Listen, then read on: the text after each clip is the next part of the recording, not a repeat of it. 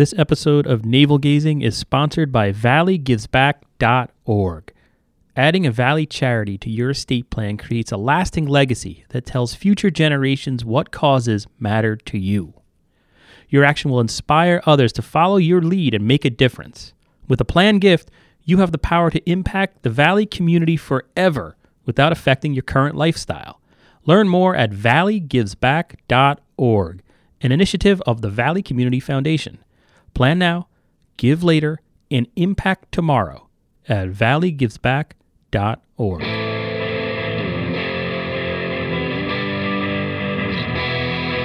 For hundreds of years we brought you the news. Printed the info, we gave you the clues.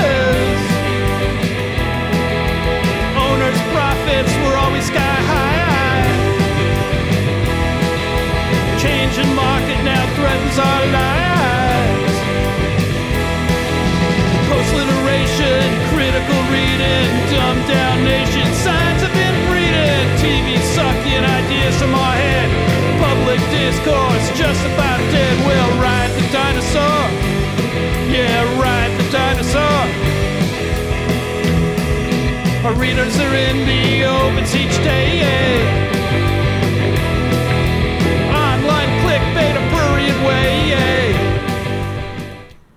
Hey, everybody, welcome to Navel Gazing, the Valley Indie podcast. My name is Eugene Driscoll of valleyindie.org. You can follow this podcast on iTunes, Google Play, YouTube, uh, and whenever you wherever you get podcasts. You can also follow the Valley Indie on Twitter at Valley Indie, Facebook.com slash Valley Independent Sentinel.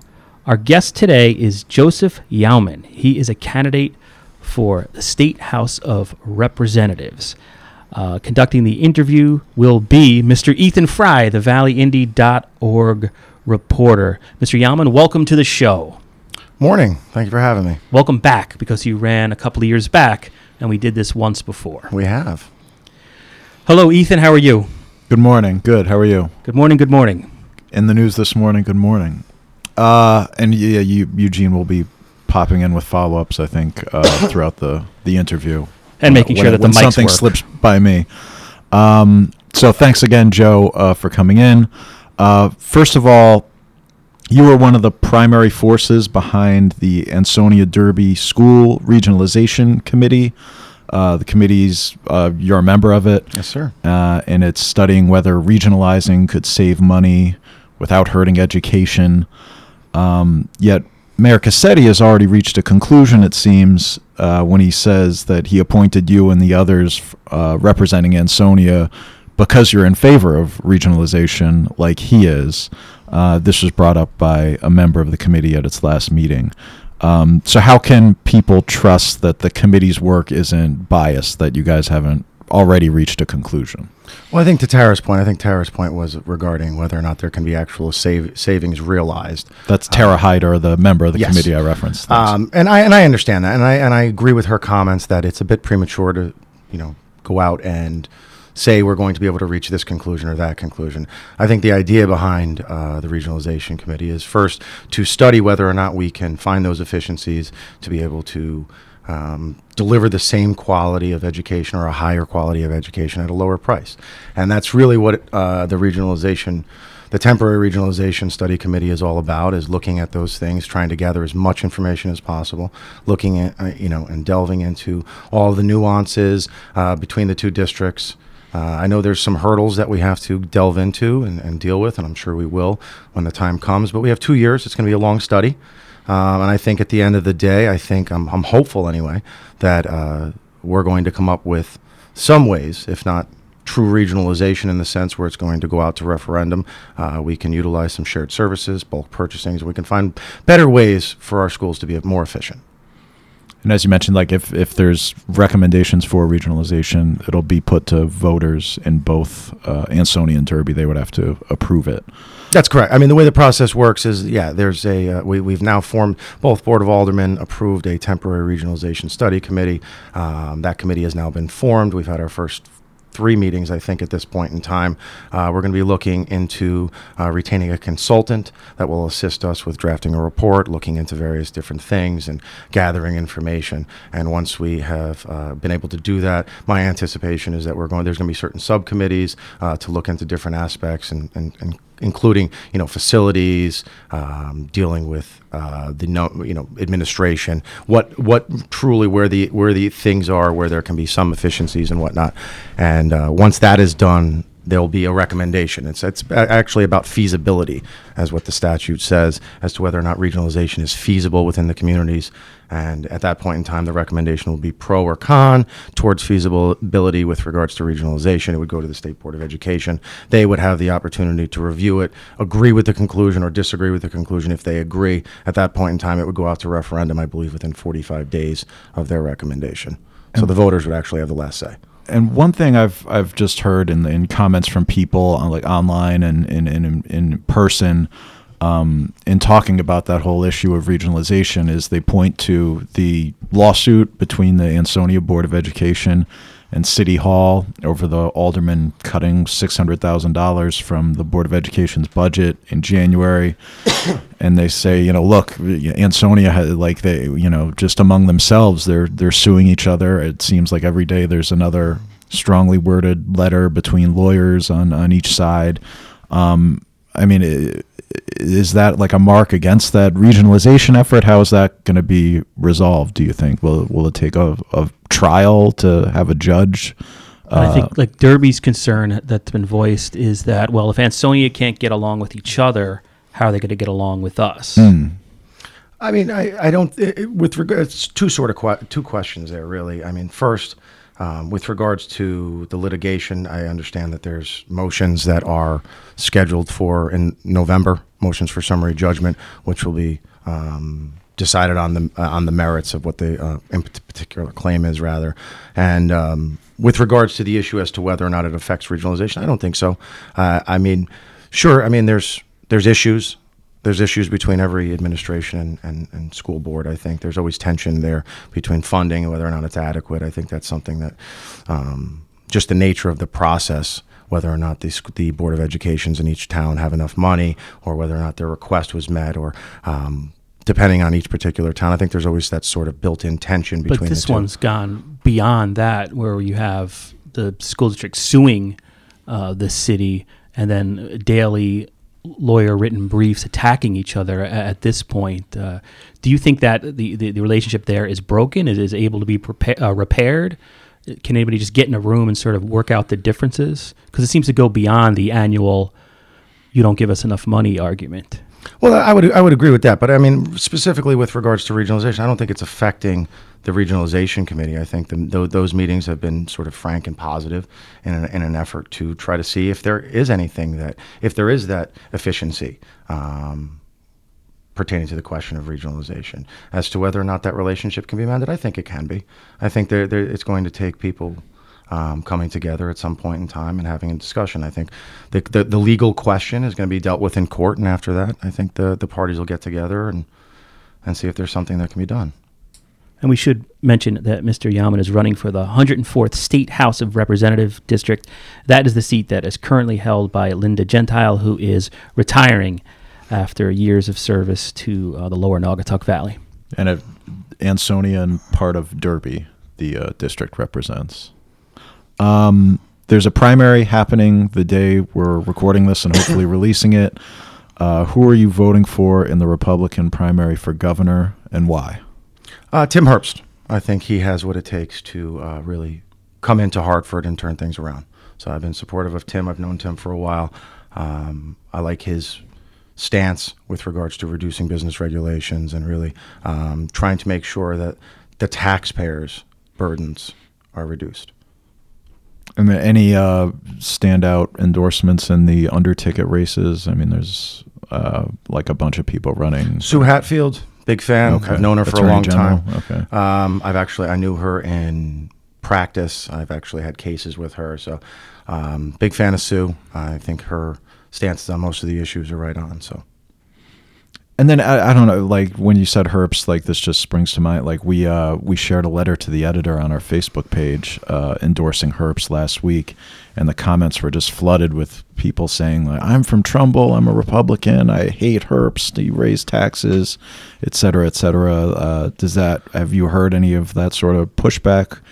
Um, talking to pe- other Republicans, or um, I think it's a five-way horse race, and everybody's sort of barking and at everybody. The keyboard warriors are alive and well on Facebook, uh, commenting on everything. So I think you know it's it's when you have a five-way primary, you have a lot of people vying for every vote they can possibly get, and um, I think it's a I think it's a horse race between Mark Boughton and Tim Herbst at this point in time. I think those are the two front runners, and I think ultimately one of them is going to be the Republican nominee tonight. Will you support Boughton if he wins? Or I'll re- support the candidate that comes out of the primary. Absolutely. All right, there's no, there's no like, there's no candidate you'd you'd never support, or like whoever the voters decide. I would agree with that. I mean, it's it's about it's about going into Hartford. There needs to be a change. Um, our state has really been going in the wrong direction for a long time. I said this in our podcast in 2016. Um, I think we need to be more focused on relieving the taxpayers of their burdens, relieving businesses of their burdens, and making sure that you know people want to stay here. I mean, in a recent Sacred Heart poll, I mean, the, the top two issues are taxes and the high cost of living, and we have to reduce both of those things in order to maintain the stat, you know, and bring people, make people want to stay here in Connecticut. So. Uh, you're an attorney uh, who often defends people accused of crimes, so we'd like to hear your take on this. According to the New York Times, in June, President Trump said that those who cross into the U.S. illegally should be sent back immediately without due process or an appearance before a judge. Do you agree? I think immigration is a federal issue. I don't think that is something that impacts the state. I mean, with regards to my opinions, I think I, I you know, I have represented many people who have not been American citizens. So I, I will say this is that when you are accused of a crime, I guess from my perspective is it's difficult to defend a person who is not from this country knowing that there's going to be an ICE detainer levied on them and they're going to be sent back. Um, I believe in due process. I believe a person should be have the right to um, at least make a claim um, before an immigration judge as to whether or not um, they have a valid reason for crossing the border, whether or not it's political asylum or whatnot, to try to stay in this country. So. And then you you mentioned you know it's a federal issue, but there there have been stories this year about uh, agents from Immigration and Customs Enforcement detaining illegal immigrants at state courthouses in, in Bridgeport, New Haven. So it sort of dovetails. Like, do you support those actions? Do you you know? Do you think they could hamper criminal investigations when you have a like? Is there a chilling effect uh, that immigrants could feel about you know coming forward to report crimes, things like that? Absolutely. I, I, I completely agree with that. I think that it's one of those issues where um, it certainly has a chilling effect, makes people not want to show up to court, whether or not they're a defendant or a victim, if they think there's an ICE agent. I mean, I've heard those rumors too. I'm in the courthouses pretty much daily. I've never seen an ICE agent other than on official business um, coming there for a particular detainer or trying to pick somebody up. So I can't speak to whether or not that's actually a reality because um, I haven't seen it personally. And then just on this uh, last one on this issue, do you think the so-called sanctuary cities such as New Haven should lose federal funding? I think that if you are going to violate federal law and refuse to adhere to it, I think at that point in time there should be some penalty. So I don't support, you know, I mean, I understand if you want to change federal law, I understand if you want to change federal immigration policy. Um, I think there should be a pathway to citizenship for people that are already here. Um, but to have mayors around the country trying to defy federal law and saying we're not going to cooperate with the federal government, I think is problematic. So I do think that there should be some penalty for that. And I have just a quick follow up. Do you see illegal immigration as a problem uh, in Ansonia or Derby? I don't think so. I mean, I, I I'm sure there are people that are undocumented living here in the in the valley, living in Ansonia and living in Derby. Um, do I think it's a problem where it's running rampant? I don't believe so. Okay, this uh, a, a 2016 survey of Connecticut businesses. This is from the Yankee Institute, by the way. Showed that 79% of respondents said business costs from government regulations and mandates other than taxes hampered their firm's ability to grow. Uh, are the, what are some sp- of the government regulations that can make it tough to do business here? Hi, this is Eugene Driscoll, most likely interrupting myself to bring you a message from our sponsor, valleygivesback.org. Adding a Valley charity to your estate plan creates a lasting legacy that tells future generations what causes mattered to you. Your action will inspire others to follow your lead and make a difference. With a planned gift, you have the power to impact the Valley community forever without affecting your current lifestyle. Learn more at valleygivesback.org, an initiative of the Valley Community Foundation. Plan now, give later, impact tomorrow at valleygivesback.org. Well, I mean, for one, the business entity tax. Uh, we pay a business entity tax just for existing at this point in time when that paperwork can be filed. I mean, we have high costs for filing paperwork. I mean, when you have to consult an attorney before you can open a business, it leads to, you know, high costs of just even starting a business and it hampers, you know, people's ability to actually do it. If you want to be an entrepreneur and start a business, I mean, you, you, you should you should have the ability to get into the marketplace without being, you know, having to dish out two to five thousand dollars to make sure you can uh, be in that position to actually go to the marketplace. So I, you know, I, I would agree. I think if that poll was taken in 2018, I think you'd actually have higher. It would actually be a higher percentage. So. And know, what about like some of Governor Malloy's efforts over the last couple of years? The Fast Five uh, initiative got a ton of press. government welfare though? Excuse me, I'm sorry, I inter- I coughed on your answer. That's all right.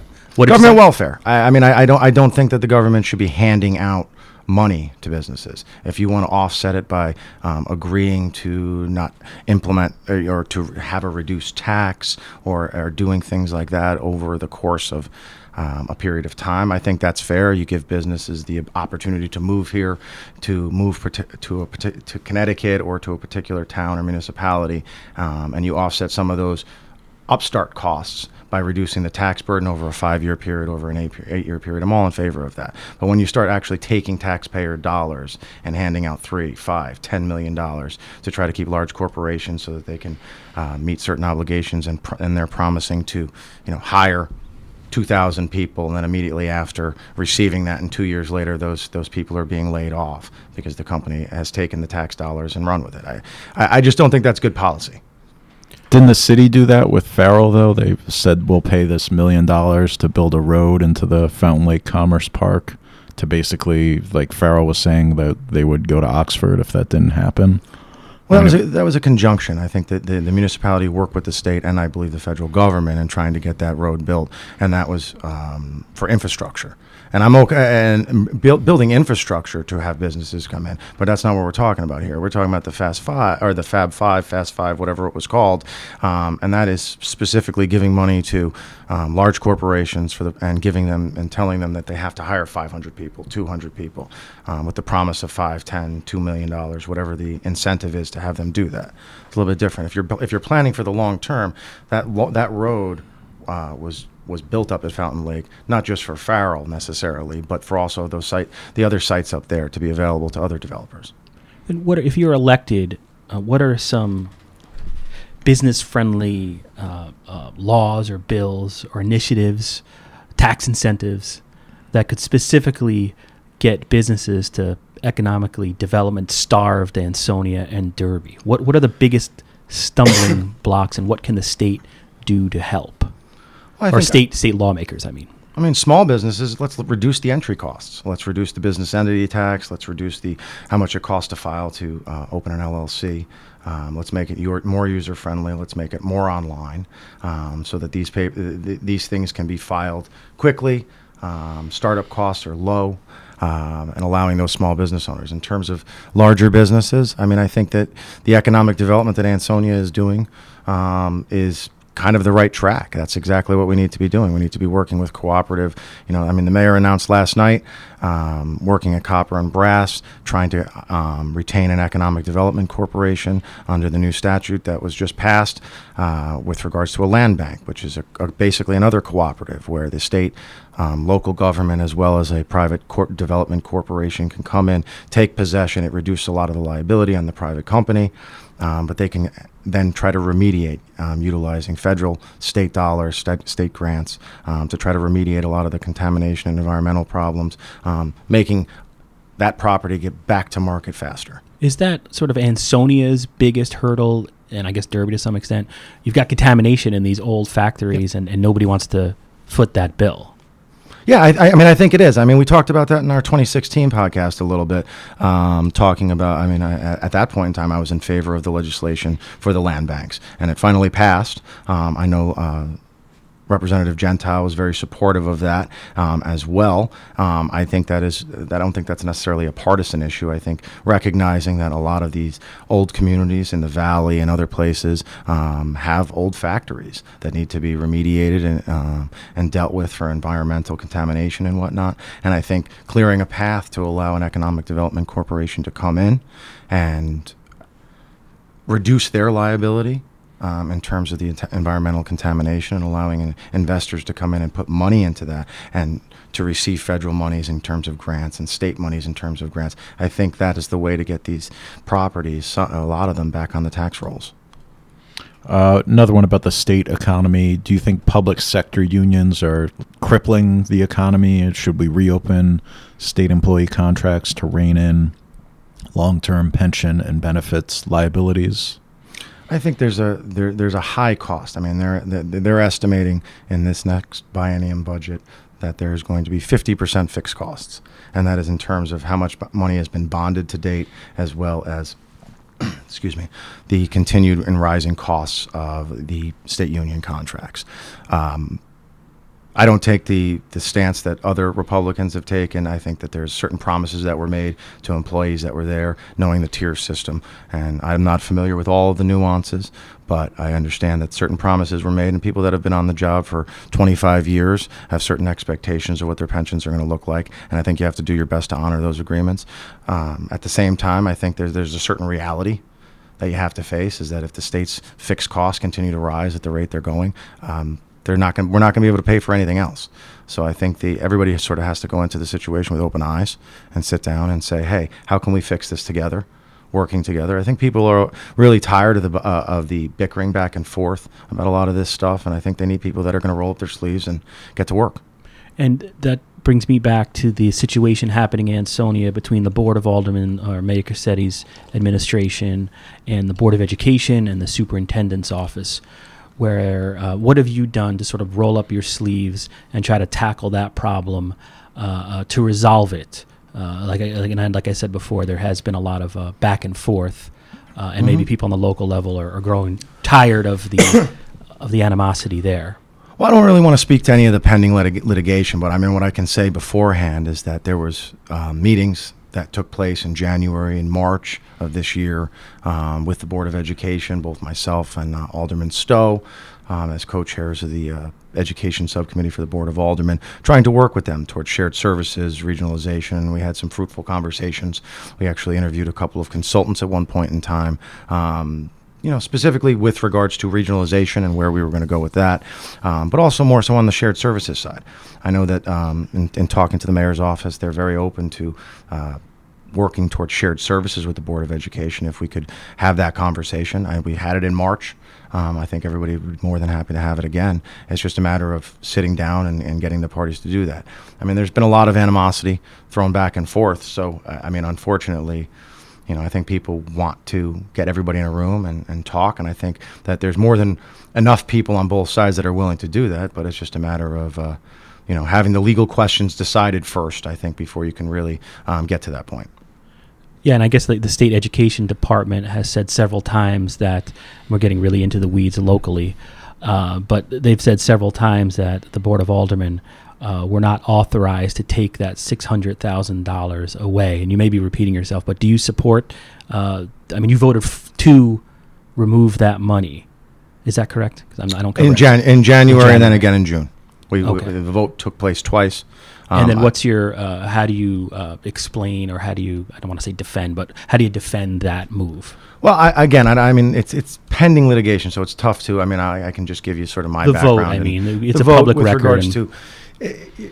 I think the Public Act, particularly Section 266, speaks directly to that. I mean, I think the and explain what that is for people who don't. Oh, uh, it, it, it basically authorized code. because I mean we were put in this position. I mean I think a little backdrop's probably necessary, but unfortunately uh, last year the state budget was not passed until very very late, um, leading to this sort of problem. Um, at the time, we as a board of aldermen going and having been a member of the finance committee at that point in time had a lot of discussions about where we were going and what we were going to do with regards to the municipal budget um, knowing that there were likely was not going to be a state, state budget that was passed. So we had no idea what we were going to be receiving in municipal aid. We had no idea what we were going to be receiving discussions with the Board of Education um, with regards to what their budget request was at that point in time. Um, they did not believe that they were going to be receiving any grants, the Alliance grant specifically, um, which led to a, a lot of collaboration by both parties. And I, I would say I think we've worked very well on that Finance Committee with the Board of Education, trying to realize what their what their ask was, what their minimum was to make sure that they could keep all of the services in place. Um, and ultimately we decided to vote on a budget um, as a board of aldermen that was what we believe the the worst case scenario under the uh, under where we were with the state and not knowing what the state was. Fast forward about four months later, when the state finally got around to passing a budget, and we were actually we actually received this. The board of education received their alliance grant money. Um, they received uh, additional monies as well, I believe. And the Um, alliance, for anybody who doesn't know, Alliance District money is extra cash from the government because your schools are very low performing. Correct. Yes. And um, at that point, at that point in time, um, the discussion was had during the finance committee meeting. The discussion was had um, at the, at our board of aldermen meeting in June, I believe, of 2017. That if when and, when and if the state uh, did pass their budget and the alliance grant money was there, we would re, we would take a look back at the budget depending on um, what the circumstances were. Um, the Public Act passed that allowed the municipalities to take a look at them and to reopen their budgets if, necess- if, nec- if necessary to adjust. And that's what we did in January. So that And kind of leads si- up to it. The, The- the, other the- side is saying you can't do that because it's Alliance District and has special attachments that And the- prevent you from doing so. They said like the the state law that allows the um, Well, I ju- towns to go back into their budget specifically mentions alliance districts. I mean, there's a dispute over you know where like One different- section mentions the it, and the other yeah. section doesn't. And let's talk politically now, because I would I would think that uh, if I was r- your opponent or uh, a member of the Democratic Party trying to win the seat for which you're running, I would say, well, you're anti-education. You're not giving that. You have the school district and the professionals saying we need this money uh, to to do what we need to do, which is to educate the children, and instead we're laying off teachers and we're in a screaming match with the Cassetti administration every day. How would you respond to that? A flyer that said Yauman anti-education. I don't think that's the case. I, I mean, I think I, I think my track record shows, you know, trying to promote regionalization, trying to find better efficiencies and quality, um, promoting it through regionalization, shared services. I mean, I was on this podcast in 2016 talking about how I think the state has done a poor job in funding ECS dollars and coming back.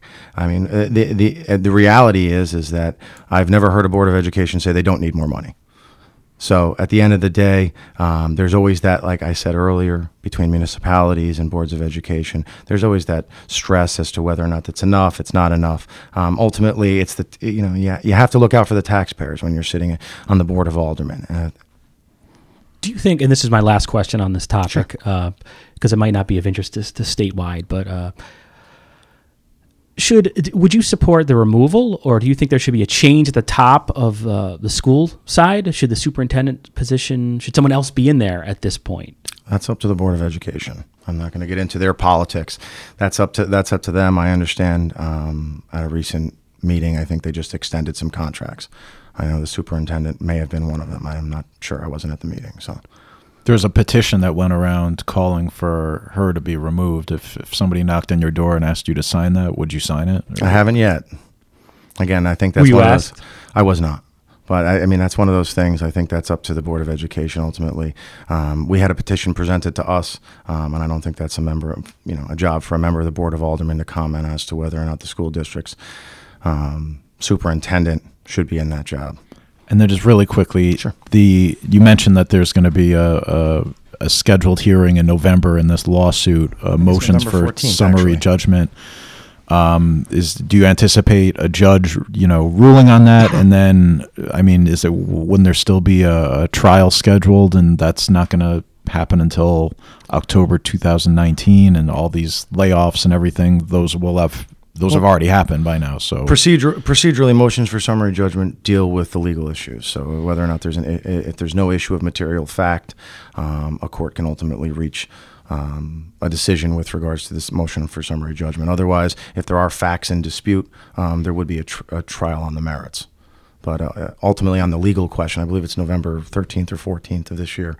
I think So, so once a judge for. makes that ruling, do you anticipate it'd, be more of an impetus for the, the whoever loses that to basically compromise or seek to settle it? I mean, there's always the, the, the, the losing party can always take an appeal. But I mean, I, I think at that point in time, I think it's an impetus to get people to the table to try to work things out and come to some reasonable compromise ultimately. Okay, and as, as you said, you were here two years ago, and you will have answered a lot of these questions. But for people who didn't listen back then, uh, just some background: if uh, where were you born and raised? Uh, what did your parents do? Education, siblings, family. I was born in Brooklyn, New York. Uh, grew up in a town called Mahopac, New York. Uh, came here for law school. Went to Quinnipiac. Uh, moved down to D.C. briefly, where I met my wife. Uh, moved back to Ansonia. Moved to Ansonia roughly late 2004. Been here ever since. I'm an attorney by trade. I own a small practice, Drapp and down in Bridgeport. Uh, it's myself, a partner, and three associates, um, and some support staff. I'm the oldest of five. I have two brothers, two sisters. My father was the uh, director of data, global data telecommunications uh, with Seagram's in New York and then Eli Lilly out in Indiana for a while. Um, they've both since retired, and or my mother's on the verge of retiring. Um, she does uh, payroll for a company here in Connecticut, but they both reside in Ansonia. And how how long have you been a Republican? And what made you choose the Republican Party? We talked a little bit about this in 2016. I was uh, I registered as a Republican. I believe it was late 2015, um, and I think it's just the, where the state has gone. Um, I agree. I find myself agreeing more and more with uh, Republican policies and um, you know sustainability and predictability. I think that's what it's all about. I think the, uh, the Democratic majority in Hartford has done a terrible job raising taxes and really making and driving up the cost of living here in the state. And I think we need more people that are going to go to Hartford and fight against that. And then I guess, and I probably asked this uh, a couple of years ago too, but I'll just ask again: uh, Are you Republican enough for uh, the Republican Naugatuck Valley? If I am uh, now, there's like there's the, you hear them called Trump Republicans.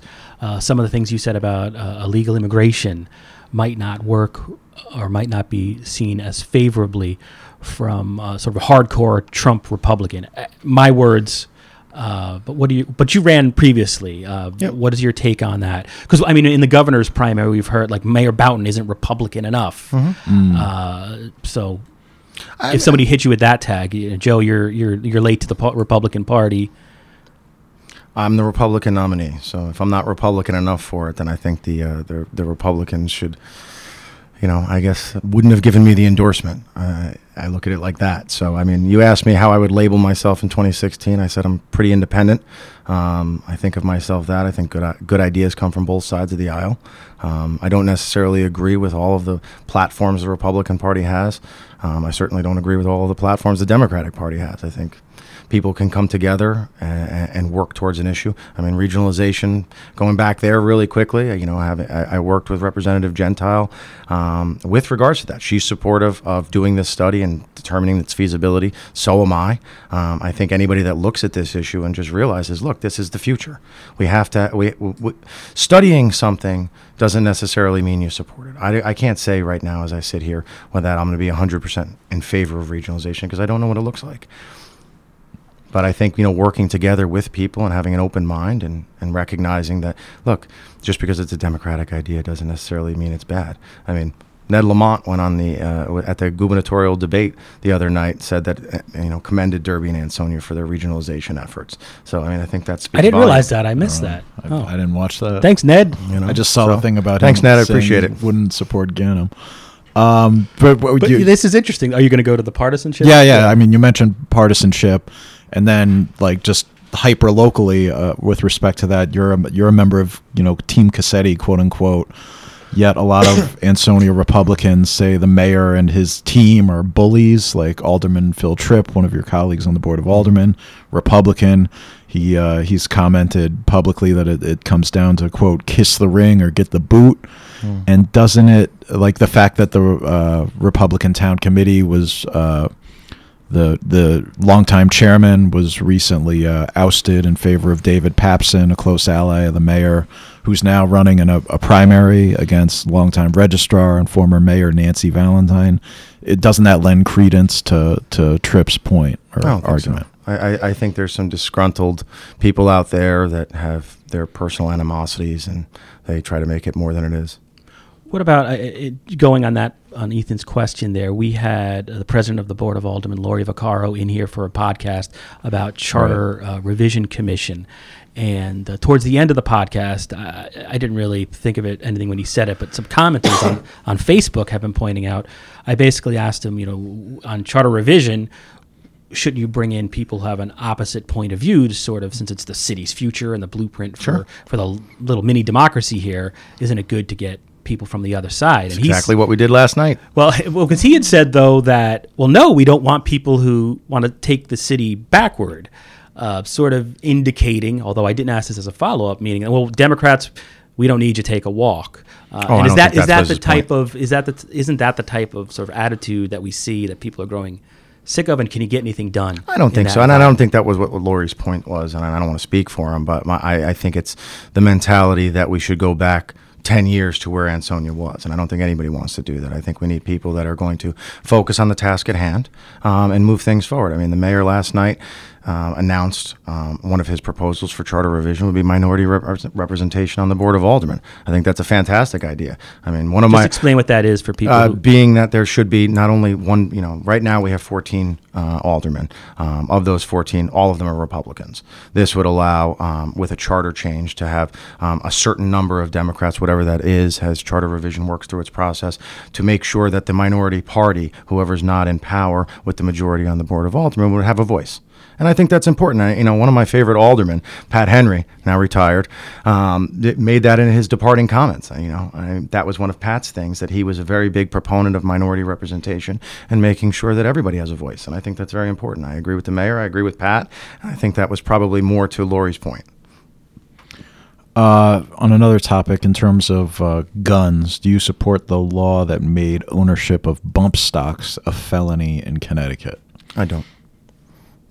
Any reason that you'd I'm like to? pro Second Amendment. I believe you know I, I received the CCDL endorsement in 2016. I'm hopeful to receive again in 2018. Um, I just think that as you continue to impede on lawful gun ownership, I, I, I don't see the point. I think it violates the Constitution. even the, like the bump stock, which was I guess an accessory, uh, not exactly a weapon, but an accessory that made a weapon better, I guess so to speak. I've and never- it got had that full support uh, in the state, from what I saw in the state law.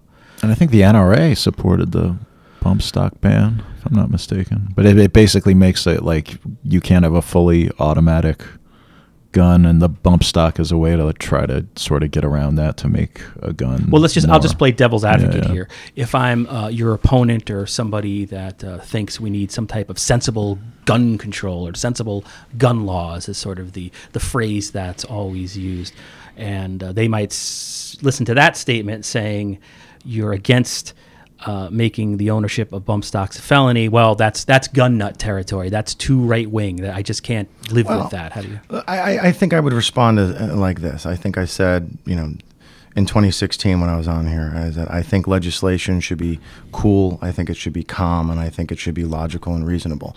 And every time we have a, uh, a quote unquote tragedy, um, around whether or not it's hyped or it's not. There is knee-jerk legislation that is, that is put on is proposed, and, and and I and I just think that you need to take a step back. I think lawmakers should be looking at things from a big picture point of view as opposed to um, whatever is the issue uh, in the news that day. So, and I think that's my, my would sort of be my reaction is that I think that you need to you need to focus on those things. I mean, we have bigger fish to fry here in Connecticut than trying to ban bump stocks. Uh, we have an economy that's failing. We have people that are leaving. We have a high tax burden on our citizens, and everybody's complaining about it. So, I, I, I you know, I'm I'm knocking a lot of doors out campaigning, and very few people ask me about bump stocks, but every single person asks me about when are you, what are you going to do to reduce the costs on me my what business. about the? Did they talk about the Second Amendment? You had mentioned that you you've gone to a bunch of and have the endorsement of. I did. I don't what, have it that's right the now. Connecticut carry. Oh, you had it in the previous when in you ran against previous race, yeah. Okay, and that's the So- CCDL is the Connecticut Carry Connecticut Citizens Defense League. Defense It's a League. Okay. nonpartisan organization that's uh, uh, pro 2A. And do you hear that when you knock on doors? Is that something that I mean, you, you see the bumper stickers, and, and, and you have people that ask you that question if you're endorsed by the CCDL or if you are a member of the CCDL. So do you own uh, weapons yourself? I do. And was that a, like a lifelong thing growing up in Mahopac? Um, as an adult, no, not in New York. Because yeah, that's New York regulations are uh, a lot tougher. But I haven't, uh, you know, since about the age of what, 20, 19, 20, I don't think I've lived in New York. I've been, came here for law school right after college. And uh, like that, you mentioned like you know you have to be calm and, and cool about changing laws and stuff. You you hear that sometimes after uh, a mass shooting. It's like oh, it's too soon to think about. it. You know, it's too soon in the heat of the moment. But isn't the the the counter argument, I guess, is like with the laws we have, it, it's always too soon because these mass shootings are so frequent. Maybe we should get maybe we should get serious about addressing mental health in this country and in this state. I mean, what we've what we what we've seen is that we want to pass more gun regulations, but we don't want to fund mental health, uh, and and we need a massive overhaul of our mental health in this state. Yeah, what do you see as an attorney? I mean, you're a defense attorney I am. primarily. So I do a lot of uh, criminal defense. I do a lot of DCF defense. Um, so I, you, I guess you could say I battle the state on an everyday basis. And what what could the state be doing more? I mean, is, is are mental impairments and mental problems something that you're seeing in the people you represent Sure. all the time? And and what what's lacking right now? Well, I mean, What uh, would you do to I- change? with regards to substance abuse and mental health? There's the, as the funding levels go down and as the not-for-profits aren't re- aren't able to receive as much in state money, um, you see less and less services available for people that are dealing in the criminal justice system, dealing with DCF issues. Um, and you know, I, I, just think that if you're going to try to restrict other people's constitutional rights, you should be out there talking about, okay, what can we do to help people um, that are dealing with, you know, uh, bipolar disorder or some other mental health issues that are causing them to really be in the system in the first place. So, I mean, I, I can just speak from, you know, from my legal career, one of the issues that strikes me is that we re- really need to truly need a reform of you know mental health institutions in this state.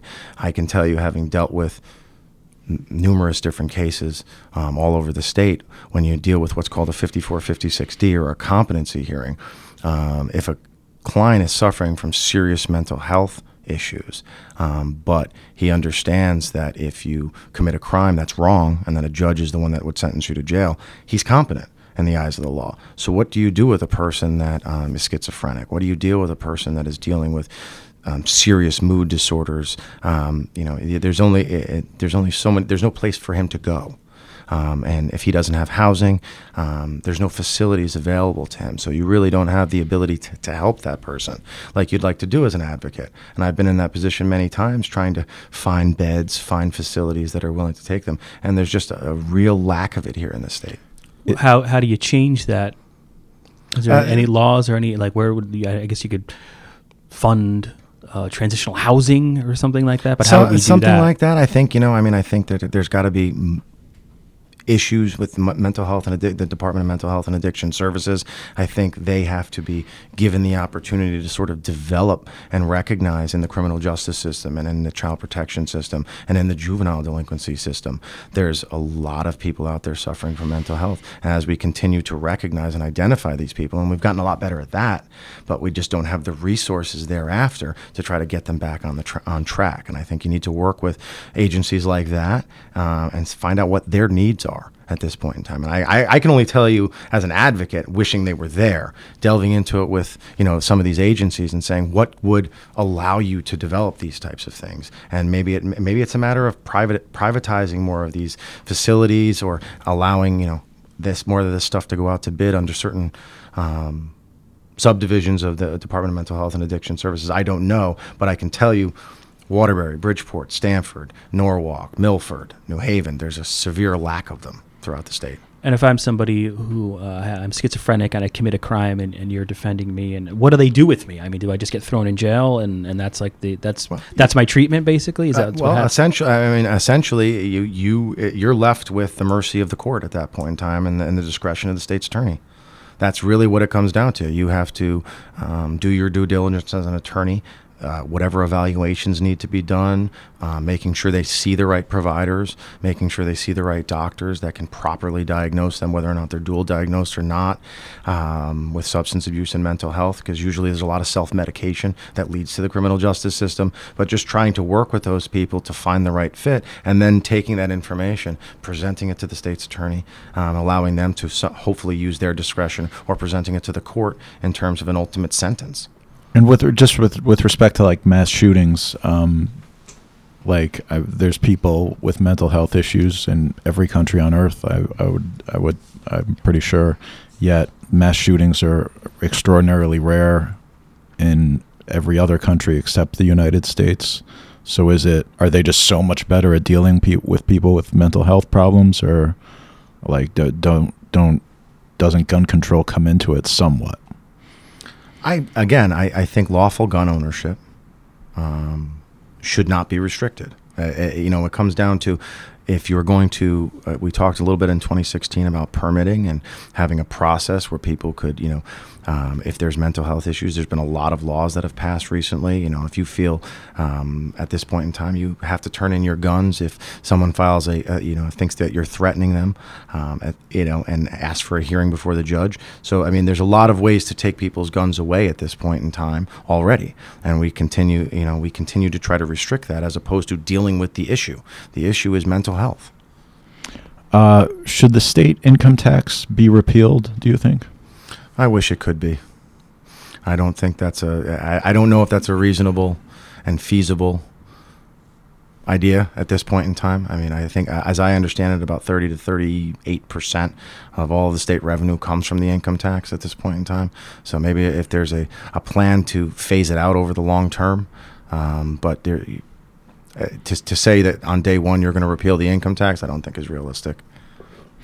Um, and uh, like I've seen posts that you've put made on like Facebook and stuff saying you're against tolls. Uh, if tolls don't work, why does every other state in the Northeast have them, including you know where Republicans control government? And don't gas taxes fall disproportionately on Connecticut residents, while people from outstate outside the state could just drive through without paying anything for the upkeep of the roads. We talked a little bit in 2016 about this as well, and um, I know you're a big proponent of tolls, Ethan. Um, I'm not necessarily. Uh, let me put it to you this way: I think the issue with tolls is is that it's just another tax and if that's how it's going to be utilized. If you put up tolls near the close to the borders, you're going to lose about 500 million dollars a year, as I understand it, in federal aid, federal transportation dollars. So you have to be th- those tolls have to be generating more than that. So and we already have the seventh highest gas tax in the country. So uh, are we talking about reducing the gas tax? I don't think we are. We're talking about just another tax and, and implementing tolls. We have a transportation lockbox uh, amendment that's going to be on the ballot this November. Um, I support that wholeheartedly. I think it should be tougher. I don't think it's enough. I don't think the you know the General Assembly should be ra- rating the transportation fund. Um, I think it should be solely dedicated for that. But you know the idea of tolls is that if you're going to be offsetting that by reducing other tax burdens, okay, well now we can have a conversation. But I haven't heard a single person say that. I'm not Democrat. I'm not a gubernatorial candidate, so And then ju- we're coming up on time, but just quickly, uh, you mentioned that Sacred Heart poll talking about uh, people saying that you know they're going to leave the state and it's hard to do business in the state. The same poll found majority support for legalizing marijuana. Do you support that as well? Not as a revenue mechanism. I, I mean, I think at, the, at this point in time, I mean, I'm pretty independent. I, I, I tend to lean libertarian with regards to certain social issues, um, and say, you know, just let the, get, let's get the government out of our business.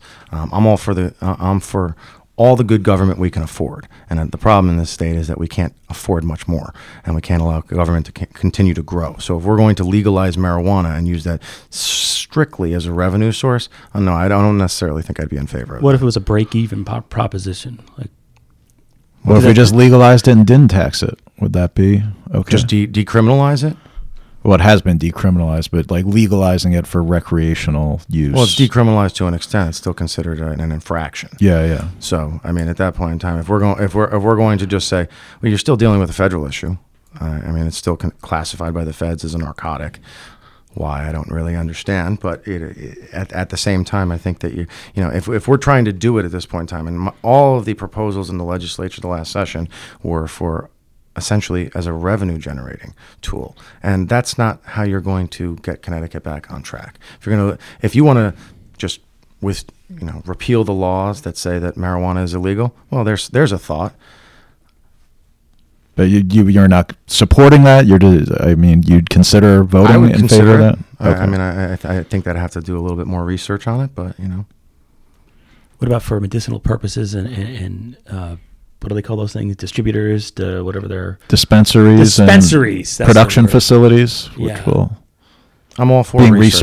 researched in in Ansonia actually. You know, medical research. That's something that's happening here in the city as we. and I and I, I I am all for that. I think it is whatever medical advances we can make from whatever source. I think we should be looking into that. And then uh, fifteen dollar minimum wage. What's your position on that? I don't think uh, a minimum wage benefits businesses. I think that it actually hurts businesses. What we're going to do is we continue to, uh, you know, increase the minimum wage. We're hurting small business owners. We're hurting taxpayers because ultimately, as businesses have to pay more for one particular employee, um, they're going to end up automating or doing other things that are going to ultimately uh, lead to less jobs in the economy. So I would not support that at this time. And then I guess we ran a little bit long, for which I apologize. But to close it out, why don't we just turn the floor uh, over to you and you can talk about where people can find out more information about your campaign and then just basically why you're running, I suppose. Although, feel free to take a minute to say whatever you want.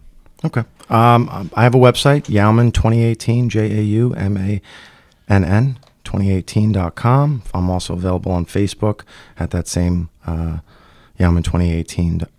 So uh, they can find me there. There's a lot of posts on Facebook. There's a lot of information on the website already.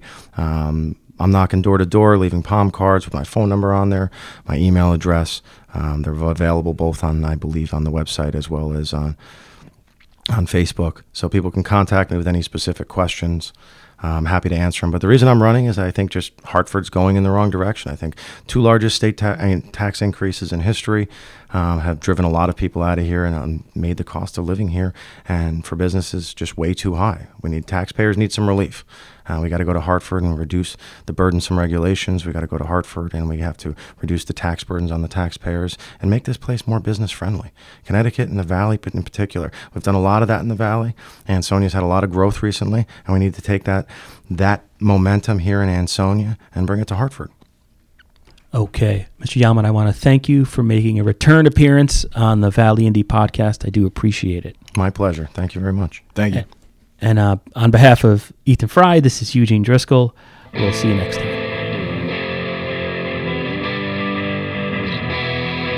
For hundreds of years we've brought you the news.